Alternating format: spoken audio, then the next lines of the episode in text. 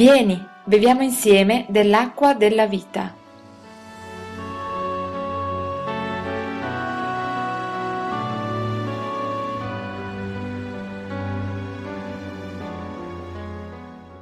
Genesi capitolo 13. Abramo dunque risalì dall'Egitto con sua moglie, con tutto quello che possedeva e con Lot, il nipote, andando verso la regione meridionale. Abramo era molto ricco di bestiame, di argento e d'oro, e continuò il suo viaggio dal meridione fino a Betel, al luogo dove da principio era stata la sua tenda, fra Betel e Ai, al luogo dove era l'altare che egli aveva fatto prima. E lì Abramo invocò il nome del Signore. Ora Lot, che viaggiava con Abramo, aveva anch'egli pecore, buoi e tende il paese non era sufficiente perché essi potessero abitarvi insieme, poiché il loro bestiame era numeroso ed essi non potevano stare insieme. Scoppiò una lite fra i pastori del bestiame d'Abramo e i pastori del bestiame di Lot. I cananei e i ferezei abitavano a quel tempo nel paese. Allora Abramo disse a Lot, ti prego, sottolineiamo questo ti prego, non ci sia discordia fra me e te, né tra i miei pastori e i tuoi pastori, perché siamo fratelli. Tutto il paese non sta forse davanti a te? Ti prego, separati da me. Se tu vai a sinistra, io andrò a destra. Se tu vai a destra, io andrò a sinistra. Lot alzò gli occhi e vide l'intera pianura del Giordano. Prima che il Signore avesse distrutto Sodoma e Gomorra, Essa era tutta irrigata fino a Soar, come il giardino del Signore, come il paese d'Egitto. Lot scelse per sé tutta la pianura del Giordano e partì andando verso oriente. Così si separarono l'uno dall'altro. Abramo si stabilì nel paese di Canaan, Lot abitò nelle città della pianura e andò piantando le sue tende fino a Sodoma. Gli abitanti di Sodoma erano perversi e grandi peccatori contro il Signore. Il Signore disse ad Abramo, dopo che Lot si fu separato da lui, alza ora gli occhi e guarda dal luogo dove sei, a settentrione, a meridione, a oriente, a occidente. Tutto il paese che vedi lo darò a te e alla tua discendenza per sempre. E renderò la tua discendenza come la polvere della terra in modo che se qualcuno può contare la polvere della terra, potrà contare anche i tuoi discendenti.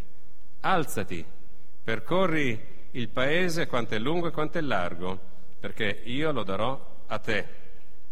Allora Abramo levò le sue tende ed andò ad abitare alle querce di Mamre, che sono a Hebron, e qui costruì un altare al Signore.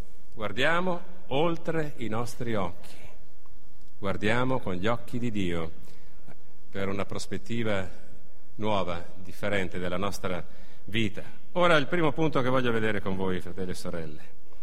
Abramo davanti alla richiesta di trovare una soluzione, non mise al primo posto i suoi diritti.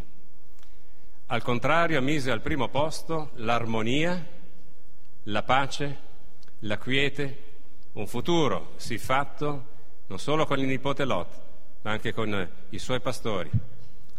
Prese il coraggio di una decisione differente perché aveva nel cuore una chiamata che gli proveniva da un Dio così grande, che sapeva benissimo si sarebbe potuto occupare del suo futuro e del futuro degli altri qualora avessero anche gli altri posta la medesima fede di Abramo che non a caso sarà poi definito il padre della fede nell'Iddio unico e vero. Fratelli, qui c'è già materia per una riflessione per noi. Abbiamo a che fare con un Dio che non è soltanto un Dio grande, è il Dio onnipotente ed è l'unico Dio vero che, che esista ed questo Dio sta dalla nostra parte ed è Lui che è capace a provvedere a quello che non soltanto è il nostro bisogno materiale o spirituale di oggi, ma c'è una prospettiva davanti a coloro che appartengono al suo popolo e il nostro Dio guarda a quella ed è bello sapere che nei suoi progetti per ognuno di noi, nel grande, infinito progetto che riguarda la Chiesa di Dio, ci siamo anche noi, se siamo Chiesa del Signore? Sì. E Dio ha un occhio di riguardo per il progetto della nostra specifica vita e non se lo dimenticherà. A volte sembra che il Signore faccia dei percorsi molto lunghi o diversi da quelli che vorremmo fare noi.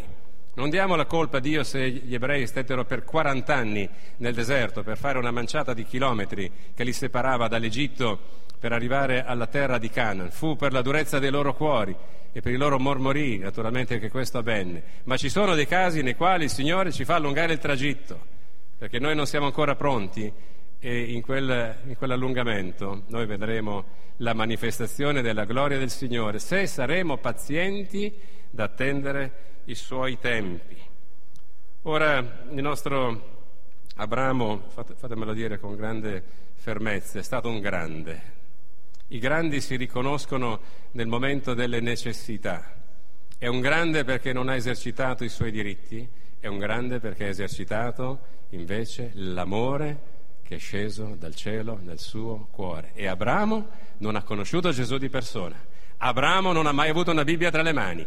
Abramo non sa che cosa siano i Vangeli, non, sa, non sapeva che sarebbe morto sulla croce per sé, quel Messia che un giorno verrà. Ma Abramo ha sperato in lui, ha creduto in lui e attraverso questo è diventato grande come il suo Signore. Vuoi diventare grande?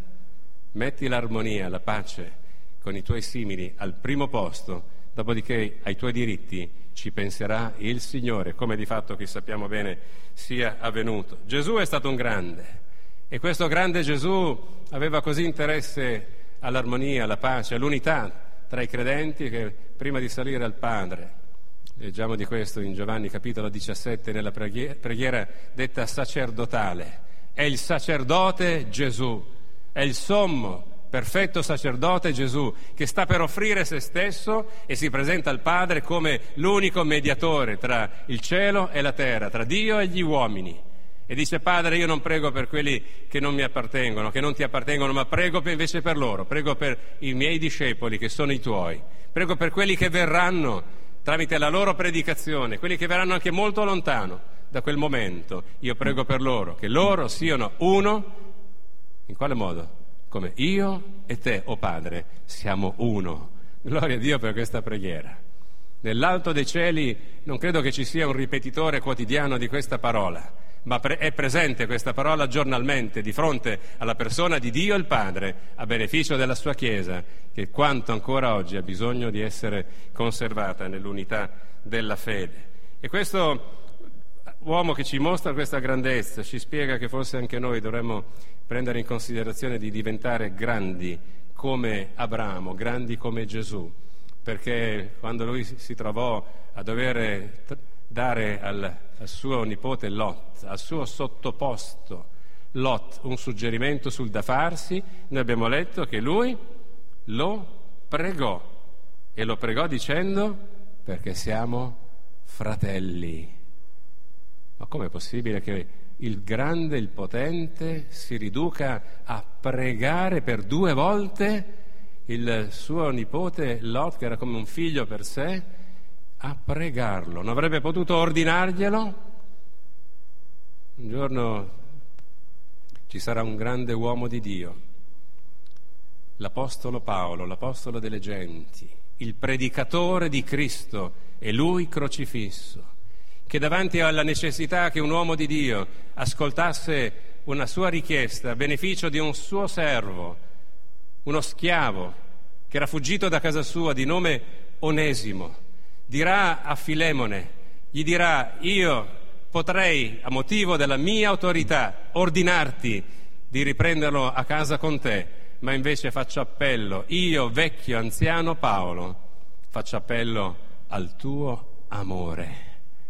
Questa è la grandezza degli uomini che hanno come riferimento la grandezza di Cristo Gesù. Gesù non ci ha mai ordinato di fare qualcosa contro la nostra volontà, ma sta lavorando con l'amore dentro di noi per mostrarci quanto lui abbia bisogno di un popolo unito, perché un popolo separato non va da nessuna parte.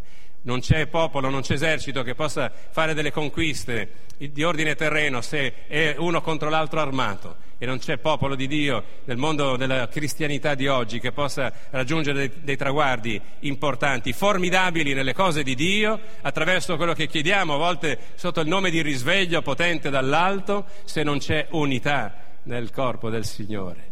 È impossibile? No, vediamo qui che è possibile. E qui abbiamo davanti una nuova responsabilità che viene attribuita ai figli di Dio.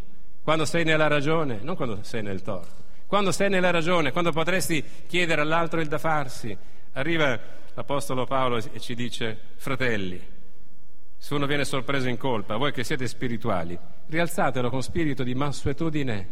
Il grande è colui che si fa piccolo e lascia spazio all'altro, addirittura intercedendo presso il Padre. E aggiunge, bada bene a te stesso, che anche tu non sia tentato.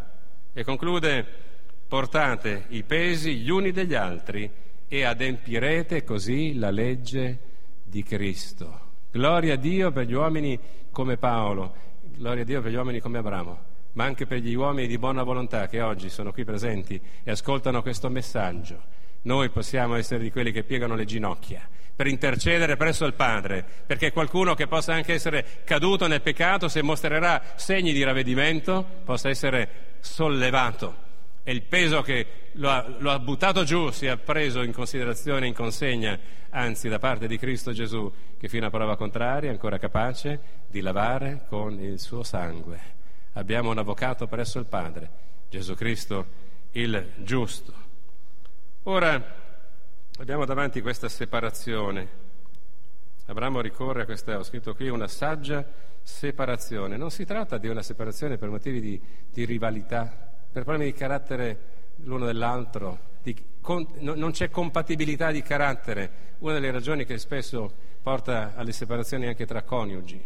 No, nulla di tutto questo, qui siamo davanti a una realtà pratica. Il paese non era sufficiente perché essi potessero abitarvi insieme. Qual era lo scopo? Era di dare un futuro alle loro famiglie, di fare sviluppare l'opera, diremmo noi oggi, di non permettere che una ristrettezza diventasse tale davvero per tutti, fino al punto che accadeva come accadde, e come accade quando gli ambienti diventano un po' piccoli nei quali stare, vivere, convivere, luogo di lite, quando scoppierà questa lite. E cosa avvenne? Non con una pretesa, ma con questa implorazione. Avvenne che lui propose a Lot di scegliere da che parte andare. E qui arriva il momento importante di questo messaggio. Abbiamo Lot che alza gli occhi dalla parte sbagliata. Signore, quando ci viene data la possibilità di scegliere, aiutaci a guardare dalla parte giusta. Qual è la parte giusta? Se non abbiamo la guida dello Spirito di Dio, sarà un po' come scegliere alla cieca. Ci può essere un'esperienza naturale che ti può guidare in certe scelte, ma al di sopra di questo, quando le questioni diventano forti, diventano importanti, per la prospettiva del tuo futuro, occorre che ci sia una guida interiore dello Spirito di Dio, che è a nostra perfetta disposizione se noi glielo chiediamo. Lui ha alzato gli occhi, questo Lod, dalla parte sbagliata. Alzò gli occhi e vide l'intera pianura del Giordano. Non si preoccupò di cosa rimaneva? Una terra desertica, quella di Canaan, per lo zio Abramo, per l'uomo scelto da Dio, per uscire da un paese idolatra e recarsi verso una terra promessa. Scelse quello che i suoi occhi naturali invece gli permettevano di vedere. Era una terra rigogliosa, non è come quella di oggi. Se oggi andate nella piana del, del, del fiume Giordano, quando entra nel Mar Morto è zona, come dice il nome di questo mare, morta.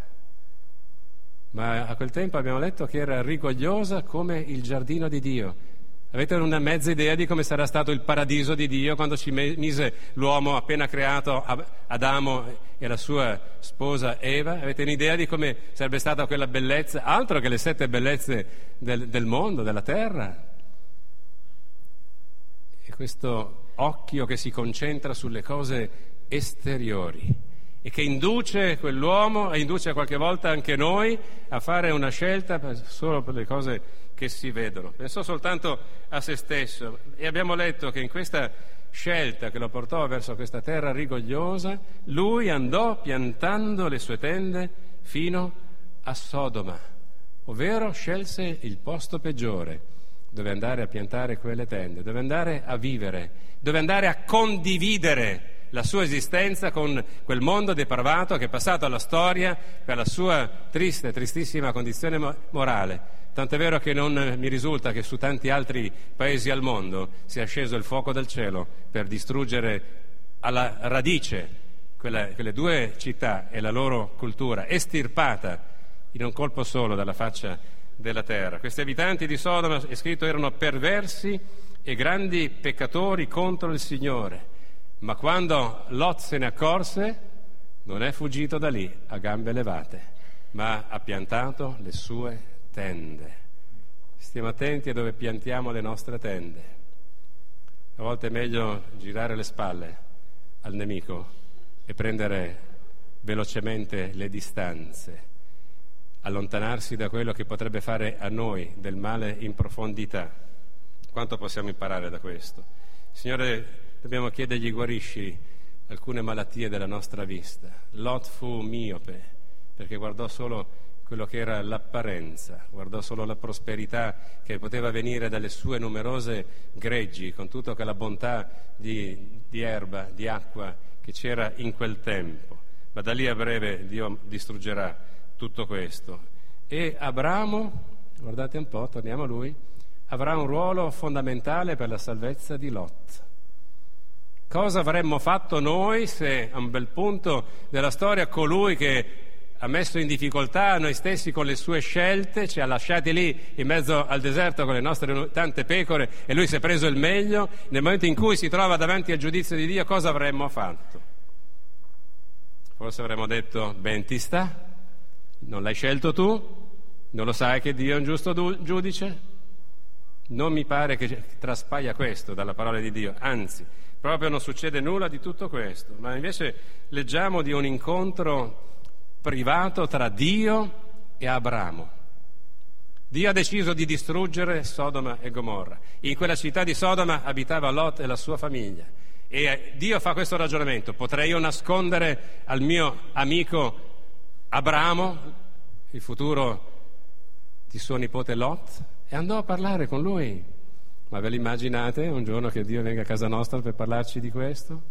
Per dire io sto per compiere questo giudizio e vuole vedere come reagiamo noi. E a un certo punto inizia una delle più grandi trattative della storia tra un uomo e Dio. E Abramo gli dice, ma Signore tu distruggeresti queste città se ci fossero 50 giusti? E dice, no, per 50 giusti io non distruggerei. E va avanti e dice, per 45? Neanche per 45 giusti, per 40 e avanti, arriva al 30, al 20, al 10. E Dio dice, per amore di quei 10 giusti, io non la distruggerò. E la storia si ferma lì. Il dialogo tra Dio e Abramo si ferma lì. Non abbiamo altre risposte che vengono dalla storia biblica salvo il fatto che ci dirà la scrittura molto più avanti, nella seconda lettera di Pietro, che Dio salvò il giusto Lot, sentite, che era rattristato dalla condotta dissoluta di quegli uomini scellerati. Ma quale prezzo dovette pagare? Morirono i suoi due generi. Sua moglie divenne una statua di sale e morì anch'ella. Con le due figlie successe di tutto e di più. Dopo che, loro scamparono da quella morte. Quale prezzo pagarono? Ma ci fu Abramo che intercedette per loro. Fratelli e sorelle, qualora ci trovassimo in condizioni del genere, impariamo da questo grande uomo di Dio a pregare il Signore, a intercedere per Lui. Non dico di fare delle trattative come fece Abramo, perché ogni caso è un caso a sé stante, ma poniamo fede in colui che ha un occhio di riguardo addirittura per quelli che sono vicini a noi, sebbene non abbiano fatto magari un passo definitivo di fede, ma che per la nostra stessa vicinanza come figli di Dio sono da, da, di fronte a una luce che viene accesa e magari insaporiti da un po' di questo sale della terra che dovremmo essere noi come figli di Dio attraverso quelle poche parole che possiamo dire nel momento in cui il Signore e gli uomini stessi ce lo permetteranno. Veniamo al punto finale. Abramo guardò oltre i suoi occhi. C'è il momento in cui Lot se ne va, rimane Abramo. E il Signore disse ad Abramo, rileggo il passo, dopo che Lot si fu separato da lui, alza ora gli occhi e guarda.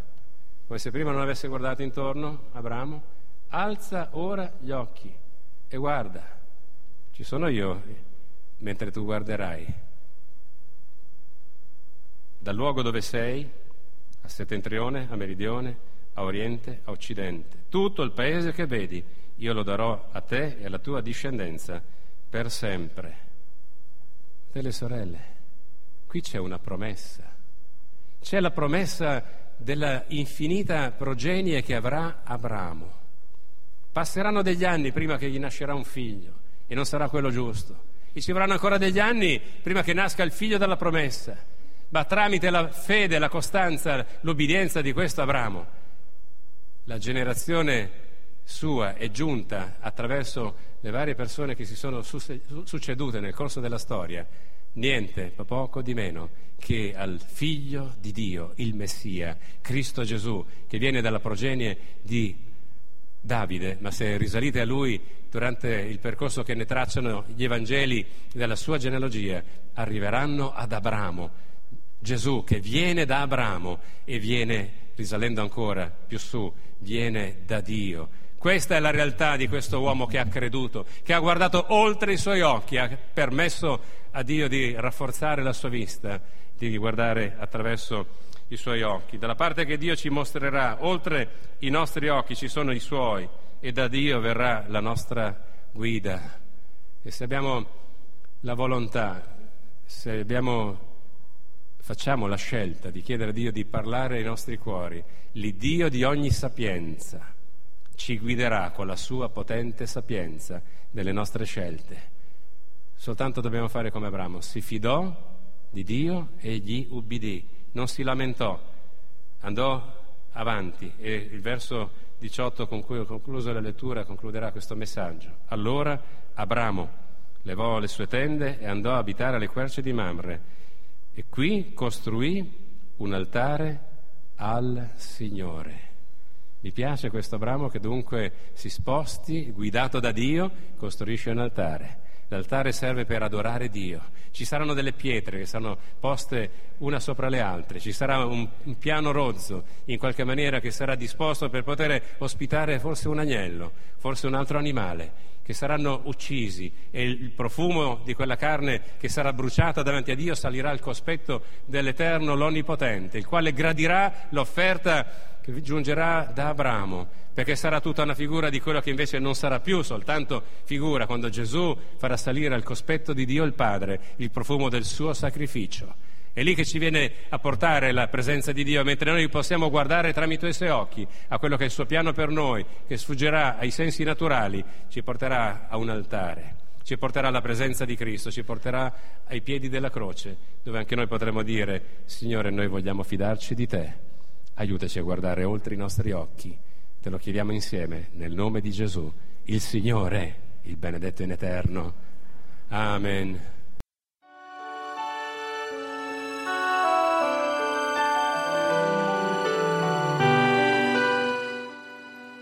Ti invitiamo a partecipare agli incontri di culto della nostra comunità. Puoi trovare gli orari nella pagina appuntamenti del nostro sito. Dio ti benedica.